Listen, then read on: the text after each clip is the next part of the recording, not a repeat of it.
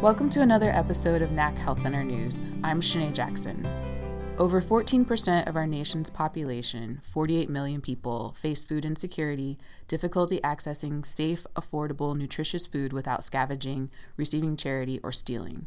The highest percentage are households with children. Lack of access to healthy foods, such as fresh vegetables, is associated with acute health problems, such as anemia and poor school attendance. More serious chronic health problems associated with food insecurity include weight loss or gain, diabetes, hypertension, stroke, and dental disease. Food insecurity is an issue community health centers have tackled since the beginning. In our last podcast of a three part series on how health centers are fighting food insecurity in their communities, we'll hear from George A. Jones, CEO of Bread for the City in Washington, D.C. We should note the health centers featured in this series were identified through a special project showcasing health centers' effort to combat food insecurity, sponsored through the Medtronic Foundation. The Community Health Centers as Food Oasis Partners project aims to lay the groundwork toward developing a knowledge base of promising practices in fighting food insecurity in communities. A food oasis is a place where self sustaining and innovative practices are developed to empower inhabitants of food deserts to have better access to healthy eating environments and foods.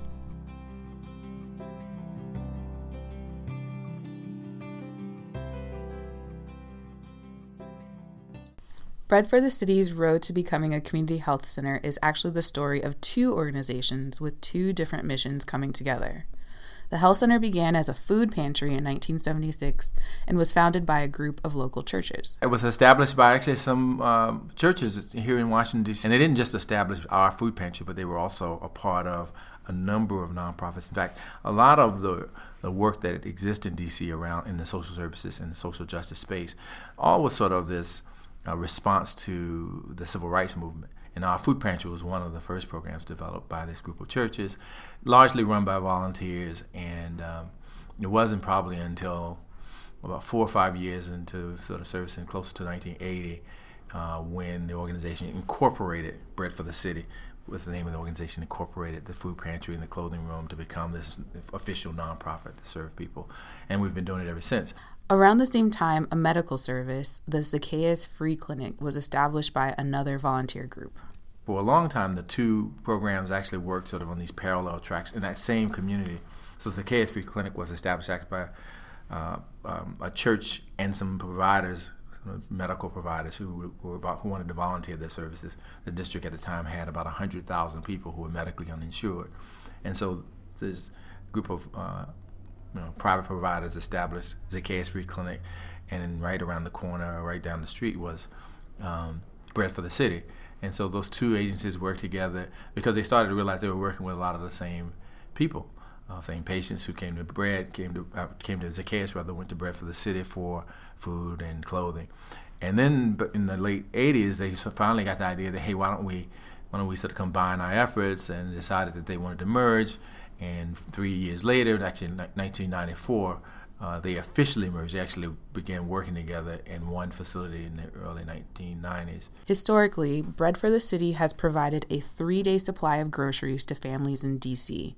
But about two years ago, the health center increased the food quantities to a five day supply, and that's been an interesting element to their services, says George. It sort of attracted even more families, as you can imagine, and uh, and it's also started to cost us a lot more money. So it's always the balance between raising dollars to, to provide these services. But uh, we think that uh, in a lot of ways, the food pantry is a real um, link to all the other services, really a sort of an outreach program that uh, can tie people to all the other services we provide at Bread for the City.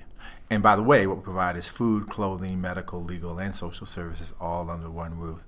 The health center is also now serving a bigger area, expanding services to communities outside the DC border. Probably first among all of our programs is the food program. It's the program that tends to attract people. So I would say two out of every three people who come to Bread for the City, and we are largely a drop-in center. Um, they come and they say that they heard that we have a food pantry, and so that tends to be the more the most popular program that folks come from. The health center uses those food pantry encounters to find out what other services patients might need.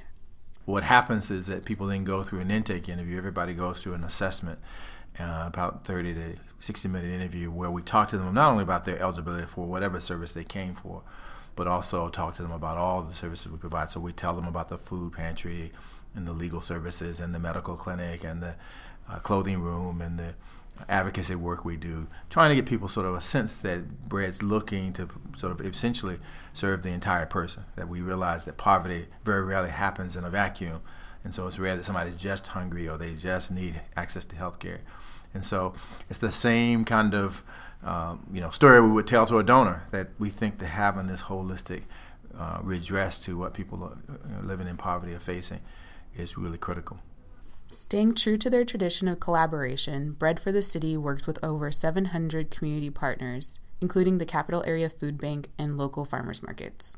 We probably spend about $600,000 a year just getting food from the food bank. We also get food from another partner, smaller partner is the local farmers markets over at uh, Eastern Market in uh, DuPont Circle, a couple in Virginia. So we actually glean we call it gleaning because when they're finished with their produce, and again on a given weekend, we'll go and have volunteers pick up that produce and bring it back to our food pantry. Besides providing food, Bread for the City also looks to emphasize nutrition through their programs. When I first got to Bread for the City back in 1996, there was a real focus on hunger, which obviously is still a critical issue. But we really realized, uh, you know, when issues around you know health and everything really started to sort of bubble up in in, in America culture where people realize, hey, um, you can't, you know, poor people can't just eat the cheapest food. They really need to get something that's nutritional. Bread really started to prioritize that. So fresh produce, and you know, we not only do we glean food from these farmers markets, but we actually have um, an orchard out in Beltsville, Maryland. It's a three-acre orchard that we have where we produce probably about 20 pounds, 20,000 pounds of fresh fruits and vegetables um, annually. George says they actually hope to glean 50,000 pounds each season, but they haven't reached that goal yet. But what they do gather, they include in the food bags they distribute to patients. There is also another benefit to having the farm. Uh, in fact, one of the other elements that's really interesting about our uh, farm is uh, out in Beltsville is that we actually take a number of our clients out to the farm and they help us harvest and keep, maintain the, the orchard out there and, and bring their food back in too, so their their fellow community members can can enjoy on the uh, the harvest that we bring back. So that's been a really interesting new element to our work. But again, I, I think that's all about sort of incorporating uh, nutrition in the food insecurity fight. And in fact, it was our medical practice, our chief medical officer, who sort of really challenged us to sort of, you know, we have you have a medical clinic in your building, and you're giving away food that too often wasn't high in nutritional value. Really challenged us to sort of align those two, you know, values and and and um, you know sort of aspects of service to the community.